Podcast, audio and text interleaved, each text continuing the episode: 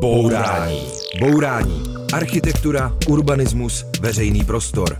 Bourání. Pořad Rádia Wave nejen o architektuře.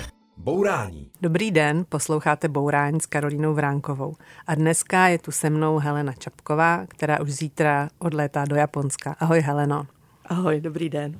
Helena je japanoložka a historička umění, která zkoumá hlavně život a dílo českých architektů v Japonsku. A my budeme mluvit o tom, jak se jim tam žilo a pracovalo a taky o tom, jak se v Japonsku žije a pracuje Heleně, která tam strávila už deset let. No a teda zítra se zase vracíš do Japonska, jak ten přesun bude vypadat?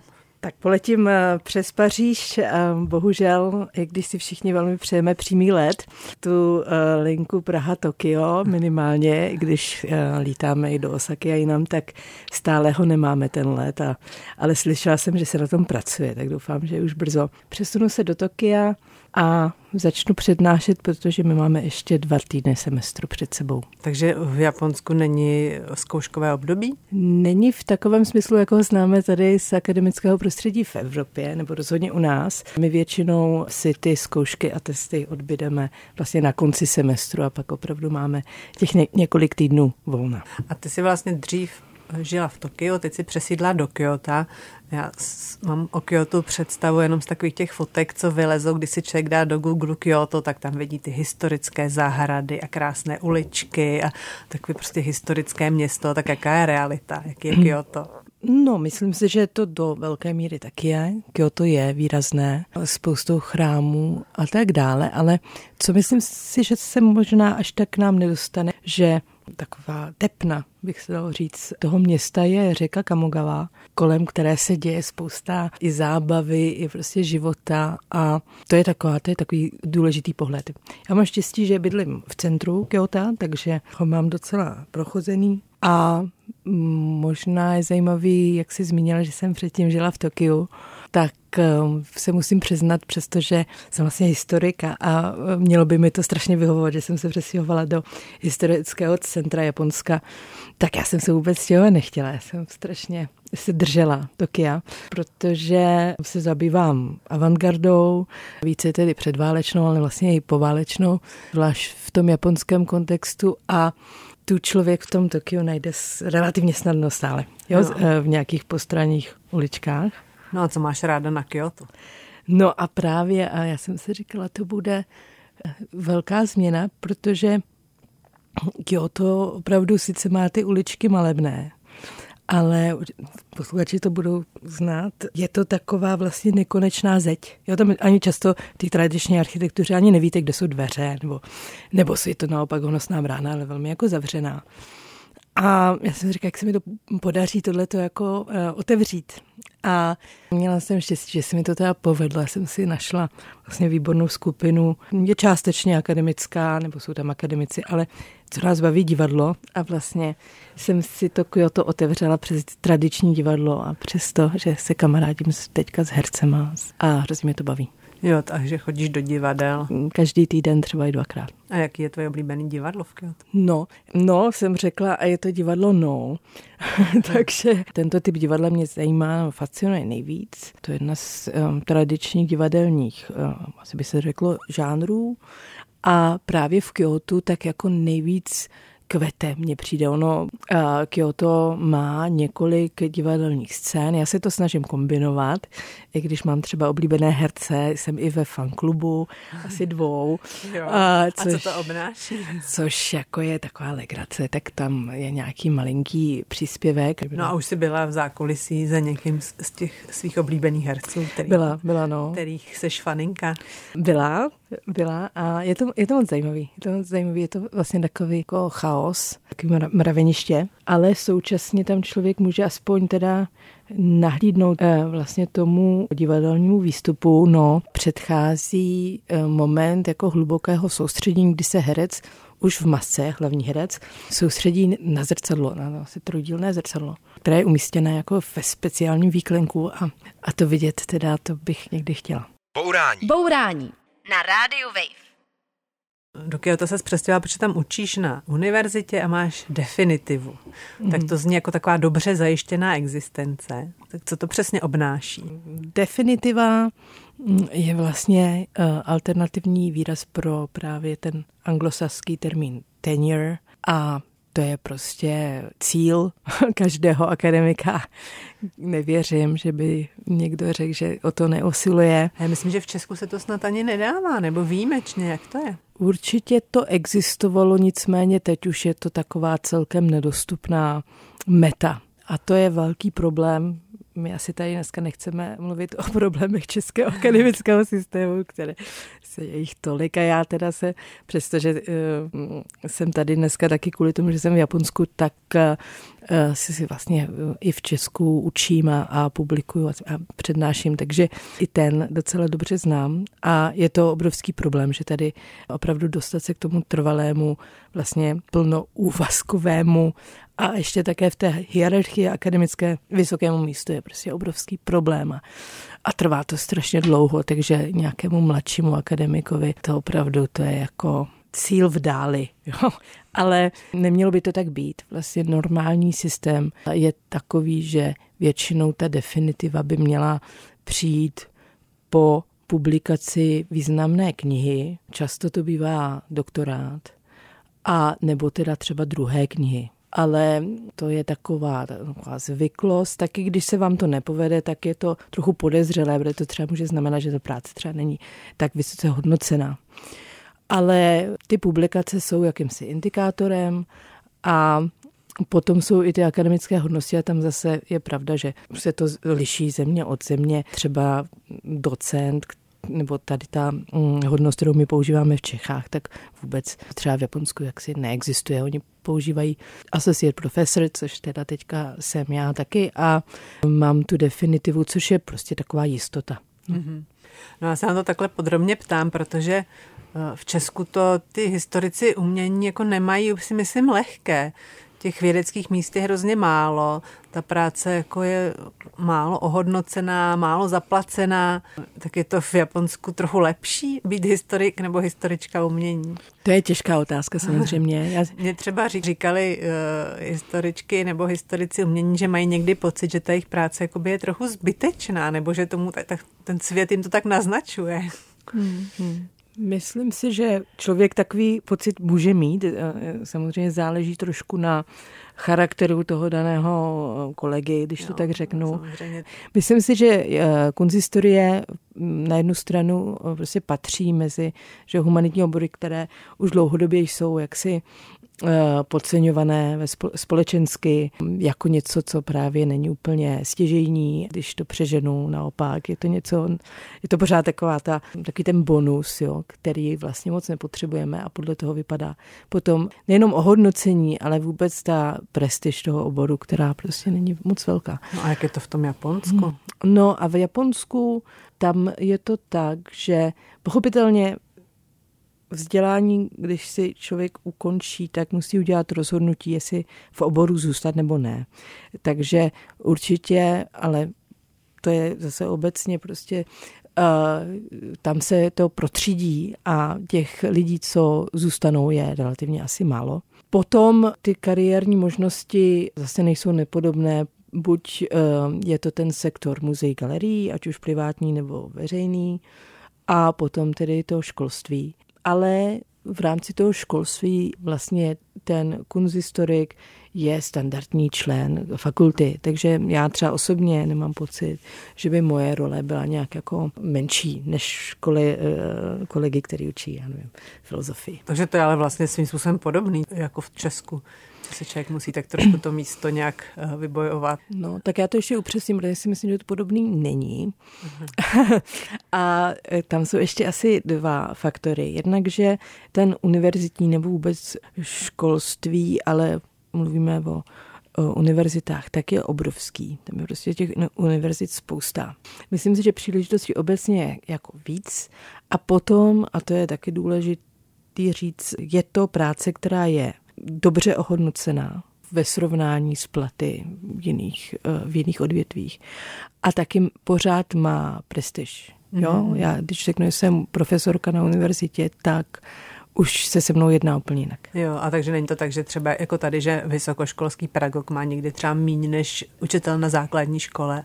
To rozhodně ne. Ty publikuješ v japonštině, v angličtině i v češtině a povedlo se ti nějakým způsobem dostat se do takové, jako, dejme tomu, nějaké té globální ligy těch kunsthistoriků, což asi není úplně lehké.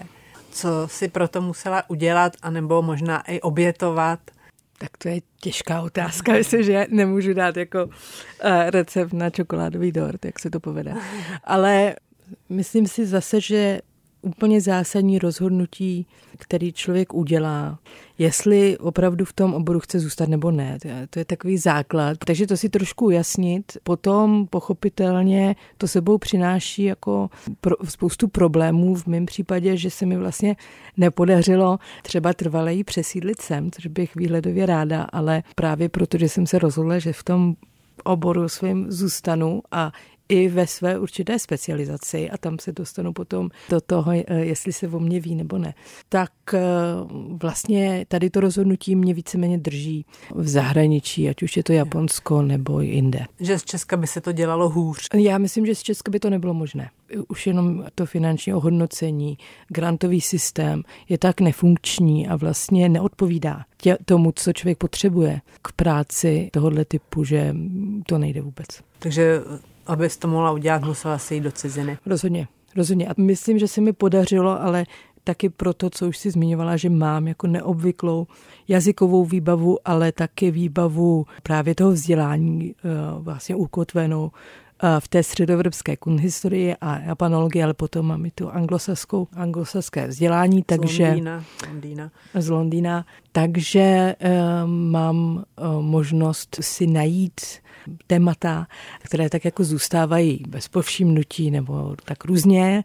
Někdy právě to se týká Antonína Raymonda, je to téma velké, ale prostě bylo vždycky zpracováváno prostě z jiného úhlu a proto myslím, že asi se o mé práci trochu ví a vlastně jsem už v takové pozici, že jsem oslovovaná, abych někam přispěla eseji nebo k různým výstavním projektům, tak to se mi snad trochu povedlo. Bourání, Bourání s Karolínou Vránkovou na rádiu Wave.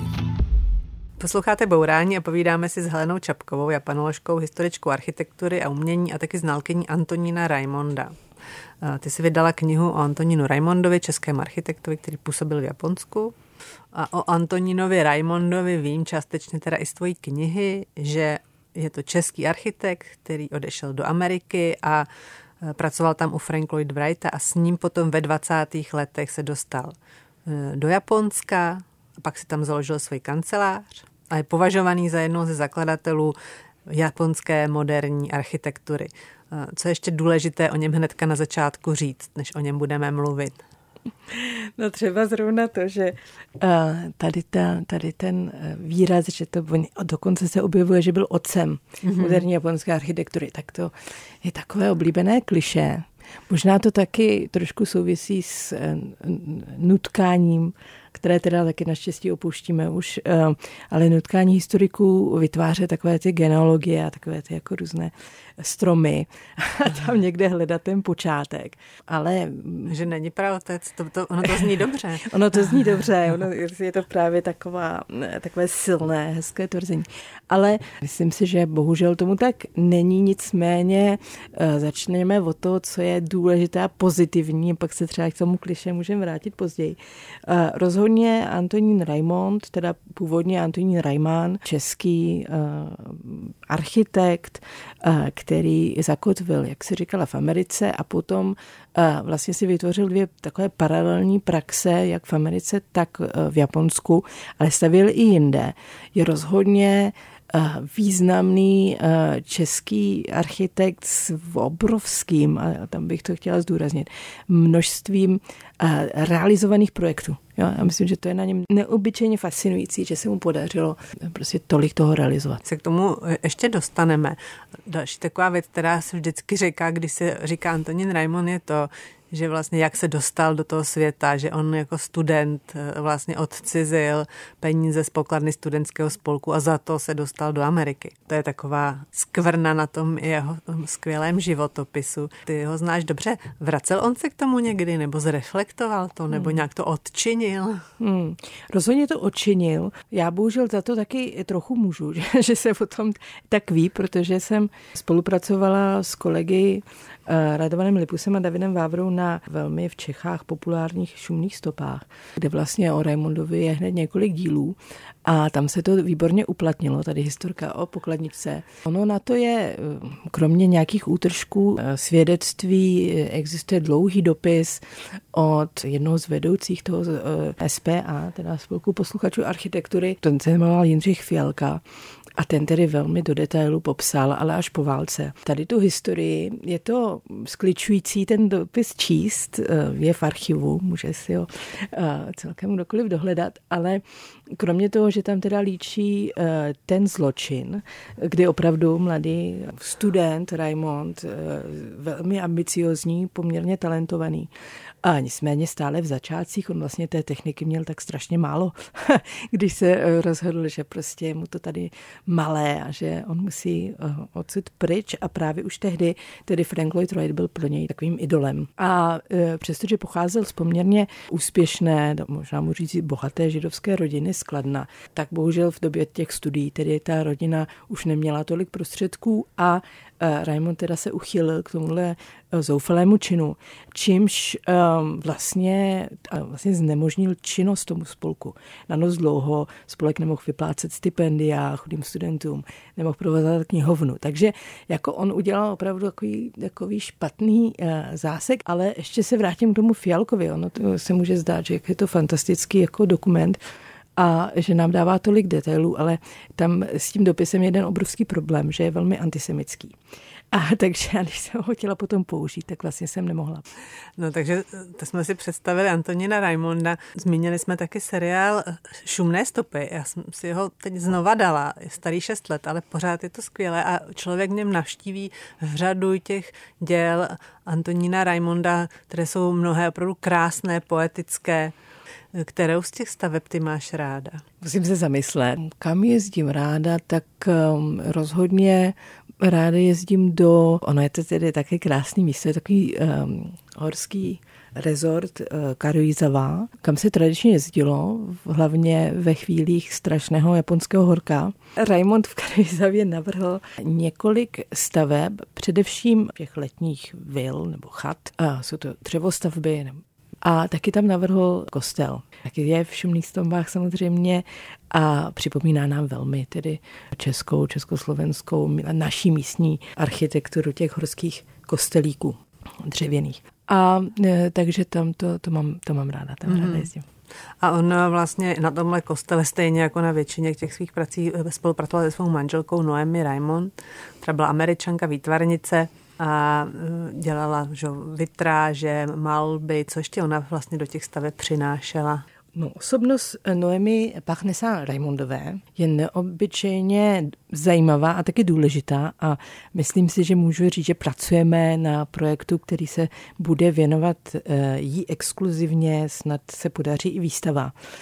Ona byla tedy francouzská, ale velmi jako dítě emigrovala s rodinou do New Yorku, do Ameriky, takže rozhodně New Yorkčanka taky byla. A studovala na Teachers College, takže spíše asi bychom o ní řekli, že byla designerka. A grafická designerka, dělala takové jako ilustrace a, a taky a potom se věnovala interiérům, designu textilu, nábytku a vůbec pojetí tedy těch interiérů jako takových, barevností a tak dále. A to její angažmá s manželem bylo zásadní, jednak na těch začátcích a potom uh, s Frank Lloyd Wrightem tam on opravdu angažoval oba manžele, oni se oba uh, podíleli uh, výtvarně a architektonicky. Potom je trošku pauza, tam to souvisí s tím, že Noemi Raimondová byla dvakrát těhotná, takže to jí to angažmá trochu pozastavilo ještě víc, protože pak je odjela do New Yorku. Takže ono to jedno dítě zemřelo, je to tak, je že to tak, se dovedla v té tvojí knize no, taky. Myslím, že to je taky dost neznámý fakt, ale je to tak. A potom tedy se jim narodil ten um, syn Claude, a kterému se říkalo Claude teda. A, mm, a potom tedy se uh, Noemi vrací uh, zpátky do Japonska, protože Raimondovi před válkou uh, opravdu v Japonsku trávili daleko více času. To se potom mění po válce, kdy tak jako půl roku tráví v Americe, půl roku v Japonsku. Ale chtěla bych říct, že vlastně ty roky, kdy uh, Raimondovi spolu nejsou, a jsou pro nás vědce vynikající v tom, že oni si pořád psali. Takže samozřejmě, když byli spolu, tak si psát nemuseli. Tak. Ale ta korespondence jich je, je neobyčejně zajímavá. Mě z těch jejich designů hodně zaujaly takové vyplétané židle, které se opakují v mnoha těch interiérech. A přemýšlela jsem o tom, jestli, jak to, jestli ona jakoby navrhla, někdo je vyráběl, nebo jestli si nějak podílela i na té výrobě, nebo jak to vlastně dělala. Já bych to ještě možná popsala. Jsou to prostě židle ze dřeva, jejich část, třeba sedadlo nebo sedadlo, opěradlo, jsou z nějakých jako režních provazů. Mm-hmm. Do jaké míry Noemi Raimondová byla opravdu jako, bych to řekla, um, že si ušpinila ruce tou tvorbou. Myslím, že je těžké odhadnout. Raimondovi všeobecně se dá říct, byli fascinovaní tradičním řemeslem a průmyslem. A angažovali různě teda vhodné řemeslníky a potom i takové výrobny. Takže to je jeden detail. Pak mě tam zaujala ještě jedna věc. To právě říká David Vávra v Šumných stopách, že tam jsou všude v těch jejich stavbách krby. Také jsem si říkala, jestli to je jako japonská věc, topit v krbu, anebo jestli to je nějaká libůstka právě středoevropana. Asi k tomu bych měla dvě věci. Jak už jsem vlastně říkala, Raimondovi já bych je kolektivně označovala, protože ta spolupráce je tak intenzivní, že mluvit o jednom nebo o druhém je možná škoda, tak jako kolektivně.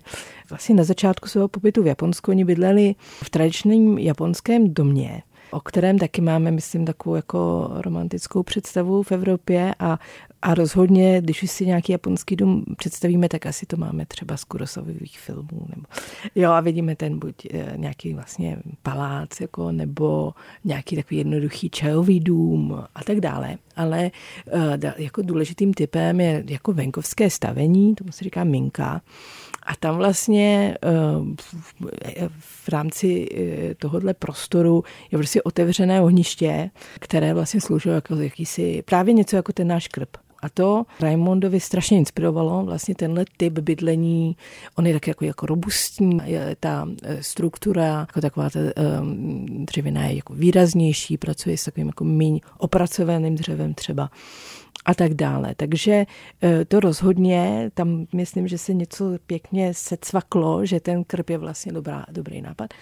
A potom um, vlastně krb jako jakési, to nemám ráda, ale zase se to používá jako srdce toho organismu domova, to je vlastně rajtovská myšlenka. Takže vlastně přichází to tady z těch dvou směrů a Raimondovi, a tady zase můžu říct Raimond, protože ten přeci jenom byl ten hlavní networker a ten, kdo scháněl ty klienty, tak vlastně si vybudoval skvělý image právě i s tímhletím krbem, vlastně určitý typ bydlení, který potom se po něm i dost vyžadoval. Bourání. Bourání. Demolice nesmyslů. S Karolínou Vránkovou na rádiu Wave. Posloucháte Bourání a povídáme si s Helenou Čapkovou o českých architektech v Japonsku, teda zejména o Antonínu Raimondovi.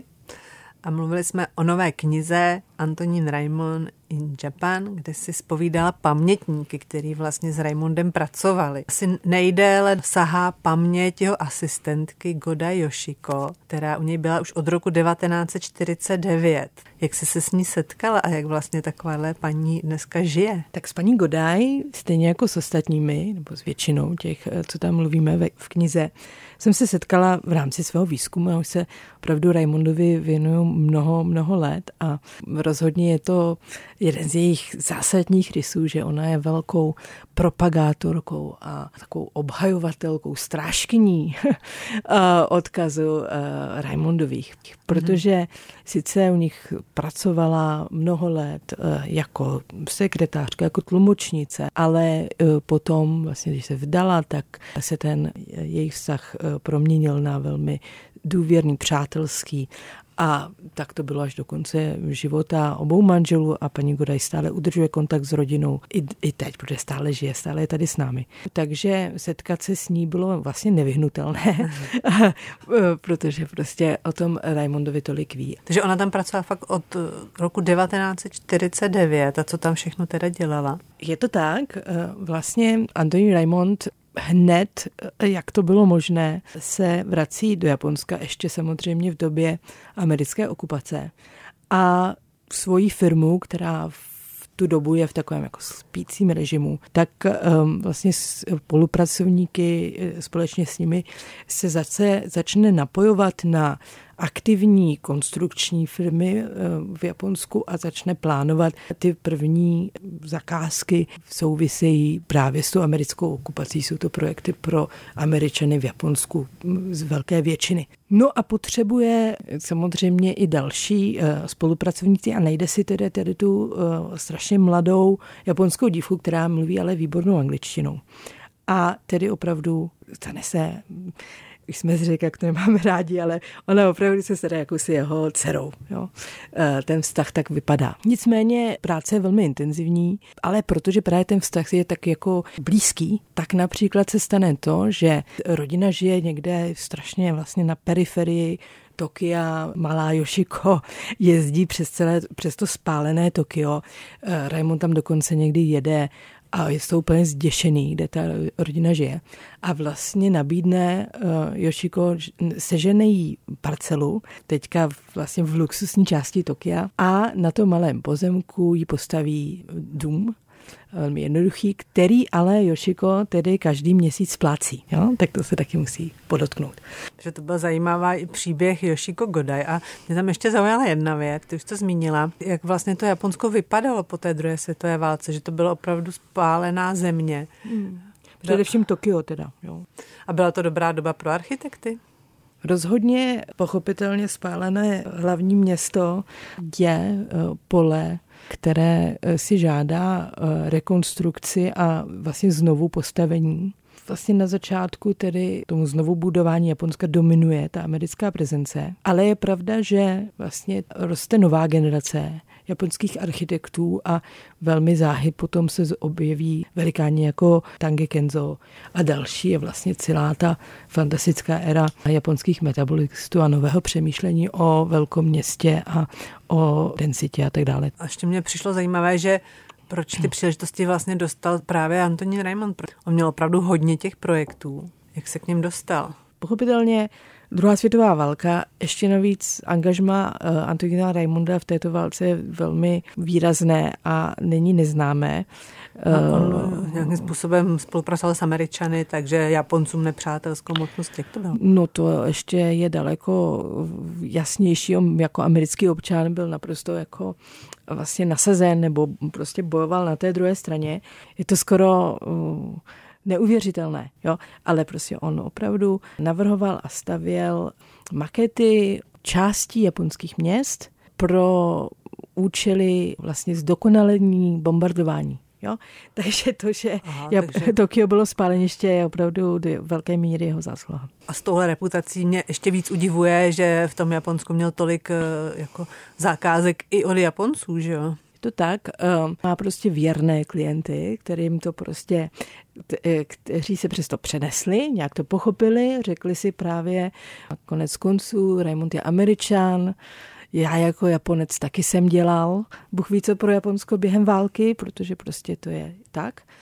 A potom další věc je, že v té poválečné době několik významných projektů, třeba kampus Univerzity Nanzan v Nagoji, tak to je zase projekt právě pro německý řád nebo katolický řád, který vlastně pochází zvenčí. Takže zase je tam i znovu obnovená síla těch zahraničních klientů. Jo, já bych teď odbočila, protože jsem si bála, že se budeme povídat o japonském domě. Jo. Já teda znám jenom z obrázku nebo z filmu dům Raimondový, který je jako prostě nádherný v horách, zasazený do přírody. Řekla bych, se potkává nějaká japonská poezie trošku s nějakým středoevropským chatařstvím, jo.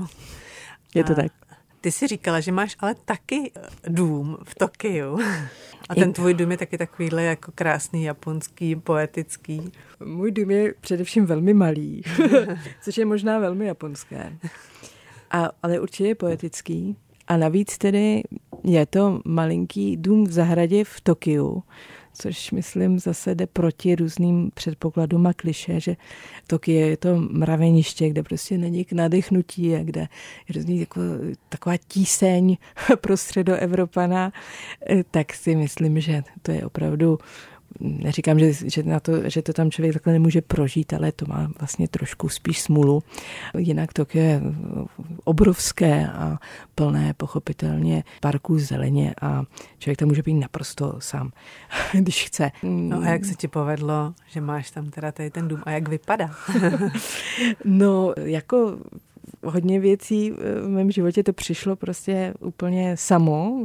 Hledala jsem nové bydlení po několika letech v Tokiu a jako úplně zázrakem, ještě nedaleko, kde jsem bydlela předtím, byl jako inzerát na tady ten domeček, což je typ, opravdu je to malinký, je to dřevostavba, která je vystavěná kolem hlavního pokoje, což je Yojohan, to je vlastně čtyři a půl tatami, je to opravdu malé. Jo.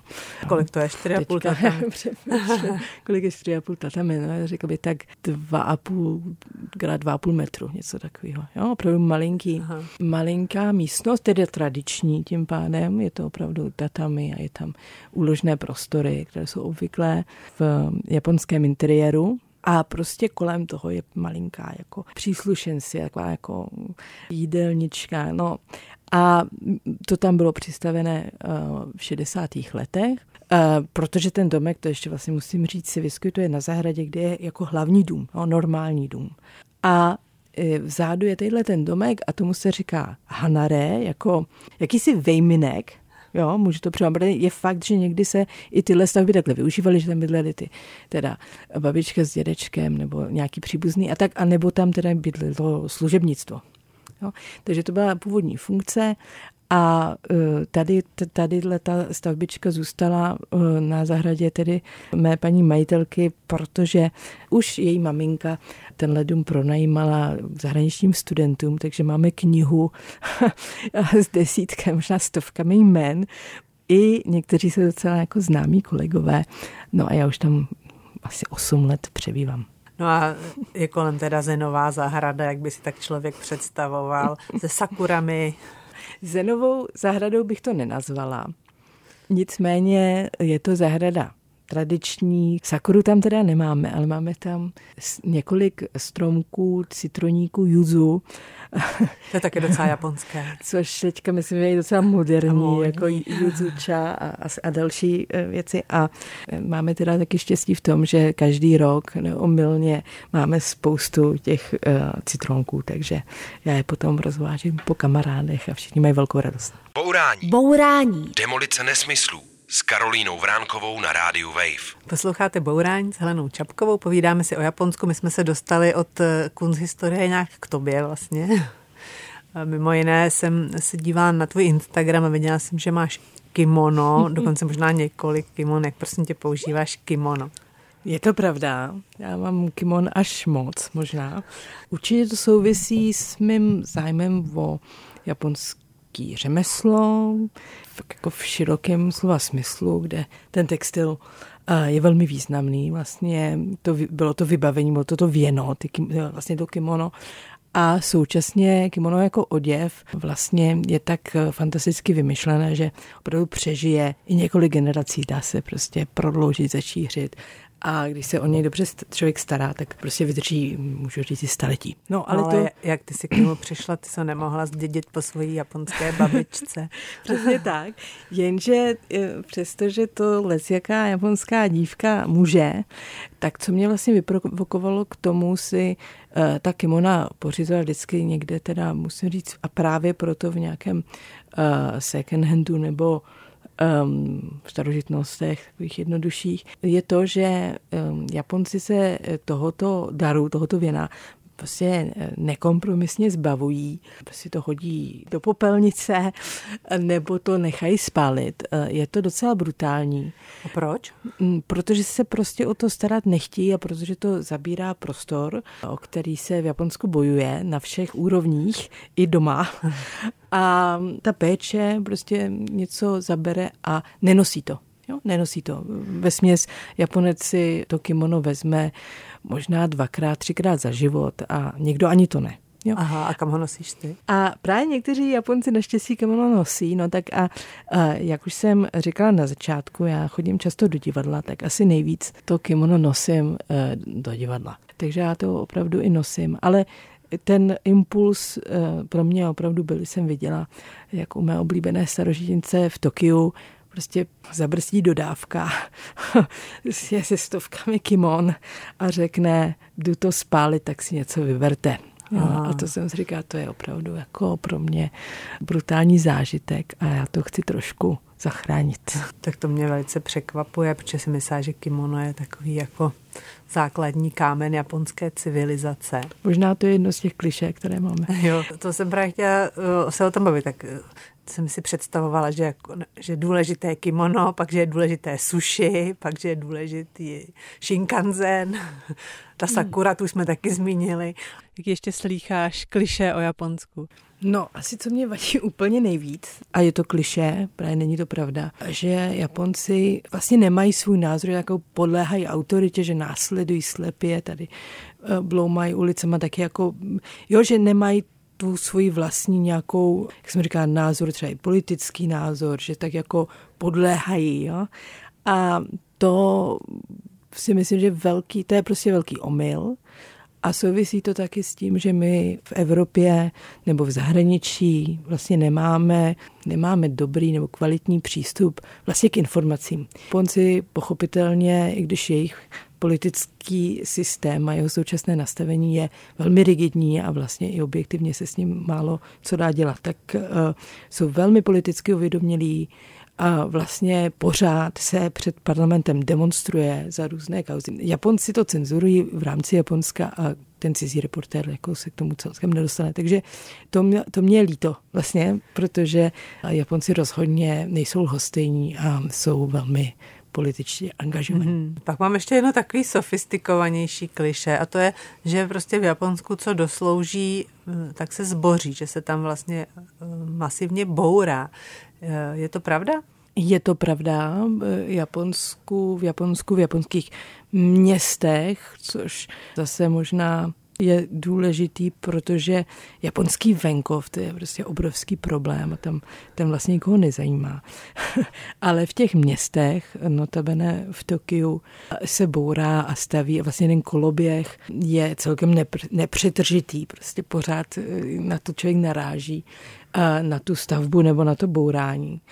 A je to opravdu do toho maxima, že Japonci opravdu něco bourají, tak tam jdete za týden a najdete perfektně vyrovnanou, rovnou, rovný kousíček toho, jo, ten pozemek. A, a pak se tam teda postaví něco jiného, bohužel v dnešní době často docela banálního.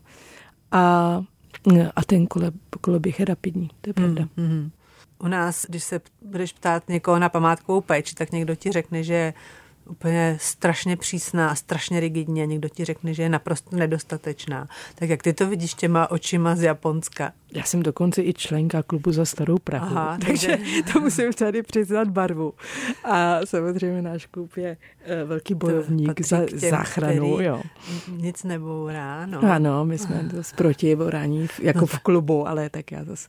No a jak to snášíš v tom Japonsku teda, když se to takhle bourá na běžícím pásu? Samozřejmě člověk to někdy je tak jako, je velmi smutný, zvlášť protože já se i dost angažuju v záchraně uh, různých důležitých budov, zvlášť jde o moderní a i poválečnou. V Japonsku se angažuješ? V Japonsku se angažuju, mm-hmm. jo. Čili jsou tam nějaké, je tam nějaké hnutí, které je proti tomu bourání. Jo, jo. Tam samozřejmě funguje Dokomomo, které se angažuje, potom jsou různé jako... Uh, skupiny v rámci uh, organizace architektů japonských, nebo institutu. japonských architektů, ale většinou se stane to, že vznikne prostě nějaké sdružení občanské, které je prostě zacíleno na konkrétní stavbu. Většinou je to smutný příběh, bohužel. Teďka máme jeden poměrně šťastný, kdy krásnou předválečnou vilu od Antonína Raimonda, ze které se posléze stal klášter. To je zajímavý, že se jako z velmi velkorysé luxusní vily s obrovskou zahradou, naprosto neobvyklou v japonském kontextu, a, a, a ne zenovou, ale normální zahradou s trávníkem, jo, takový jako takového multimilionáře. A, takže tam byly potom katolické sestry a jako všude je to bohužel podobný příběh, tyto komunity vymírají a tady taky, když ta poslední sestra zemřela, tak co s, co s tím, jo. A tam jsme se velmi obávali, že se stane to obvyklé, a to většinou, že aspoň tu parcelu přepůlej a na tom trávníku postaví věžák obytný většinou. A co potom s tím zbylým? Naštěstí se podařilo přemluvit městskou část, která to vlastně koupila, a teďka se teda přemýšlí, co s tím jako pro, pro to město, pro ty obyvatele udělat. Takže angažuju se velmi, ale myslím si, že tam je zásadní prostě rozdíl, když si říkala, jestli bych srovnala třeba, jak to vidíme tady my, a ne teda Klub za starou Prahu, ale tak obecně. Jo. A teda v Japonsku tak tady hovoříme opravdu úplně jiném vztahu k té kulturní památce. A Japonci velmi silně rozlišují jednak chronologicky ty stavby. Prostě je pro ně pochopitelnější, a to možná ale taky není japonské specifikum, chránit něco, co je třeba aspoň z konce devatenáctého století, než potom prostě ty domy postavené později. Tam prostě ten vztah k té hmotě, k té konstrukci je slabší. No a potom rozlišují v Japonsku velmi, a to myslím, že je specifické, mezi místem, tedy i parcelou, pozemkem prostě, a potom tu konstrukci vlastní, a často se ukáže, že jim vlastně na tom domě vlastně vůbec nezáleží. Jo? Že tam je důležitý nějak označit, zachovat to místo, kde se něco významného stalo, kde prostě někdo zajímavý žil, dát tam takovou ceduli, těch je v Japonsku všude spousta. Ale to, že už tam ten dům není, nebo tak to už jim vlastně tak nevadí. My už budeme muset končit, už protože to by už zbývá jenom pár hodin v Česku. A mě by zajímalo, když teda zítra poletíš, je, na co se do Japonska fakt těšíš a do, na co se fakt netěšíš? No, tak já odpovím asi trochu neurčitě, protože za prvé, myslím si, že hodně posluchačů to bude možná podobně, a většinou A takhle před tou cestou se vlastně netěším. Většinou se opravdu jako zabydlím v tom místě a i často oddaluju ten odjezd. To se mi stalo tentokrát vlastně. Ale jinak musím říct, že se do Japonska už teďka těším.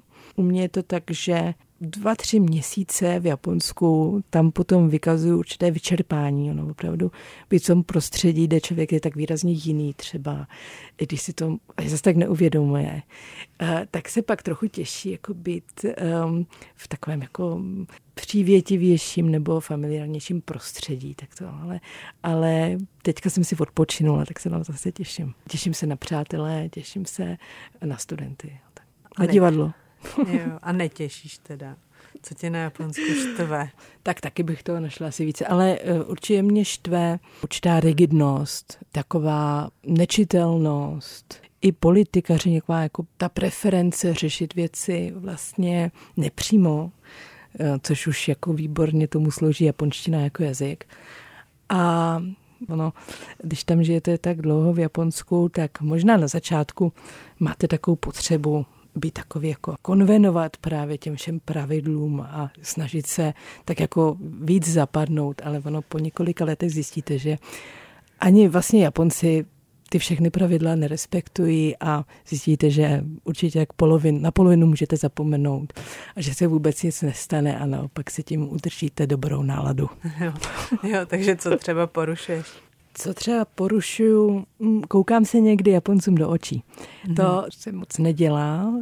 Jak už jsem vlastně řekla, Japonci preferují vlastně tu nepří, nepřímost a při konverzaci ten pohled do očí, ne že by se nevyskytnul, ale je třeba velmi krátký a prostě nespojuje se vlastně ta komunikace z očí do očí s nějakou upřímností nebo s nějakým příjemným pocitem, spíš naopak, ale já to někdy dělám právě, abych si možná zpřítomnila tu svoji domácí komunikaci. Aha, tak to je zajímavá poslední postřeh z Japonska, tak um, už tě nebudu dále zdržovat. Přeju ti hezký let, přeju ti, ať tě Japonsko přijme dobře, ať se ti lidi dívají do očí a ať, se, ať jsi v zenu. To se v Japonsku asi nepřeje, že jo? Ale já ti za to stejně děkuju. Měj se hezky, Heleno. Ahoj. Ahoj. No a já se loučím i s posluchači. Doufám, že vás dnešní dávka sakur a kimon a hlavně japonské architektury potěšila. Mějte se dobře a poslouchejte Bourání. Nemáš nikdy dost bourání? Poslouchej náš podcast a bourej kdykoliv a kdekoliv. Přihlas se k odběru podcastu na wave tečka cz lomeno podcasty.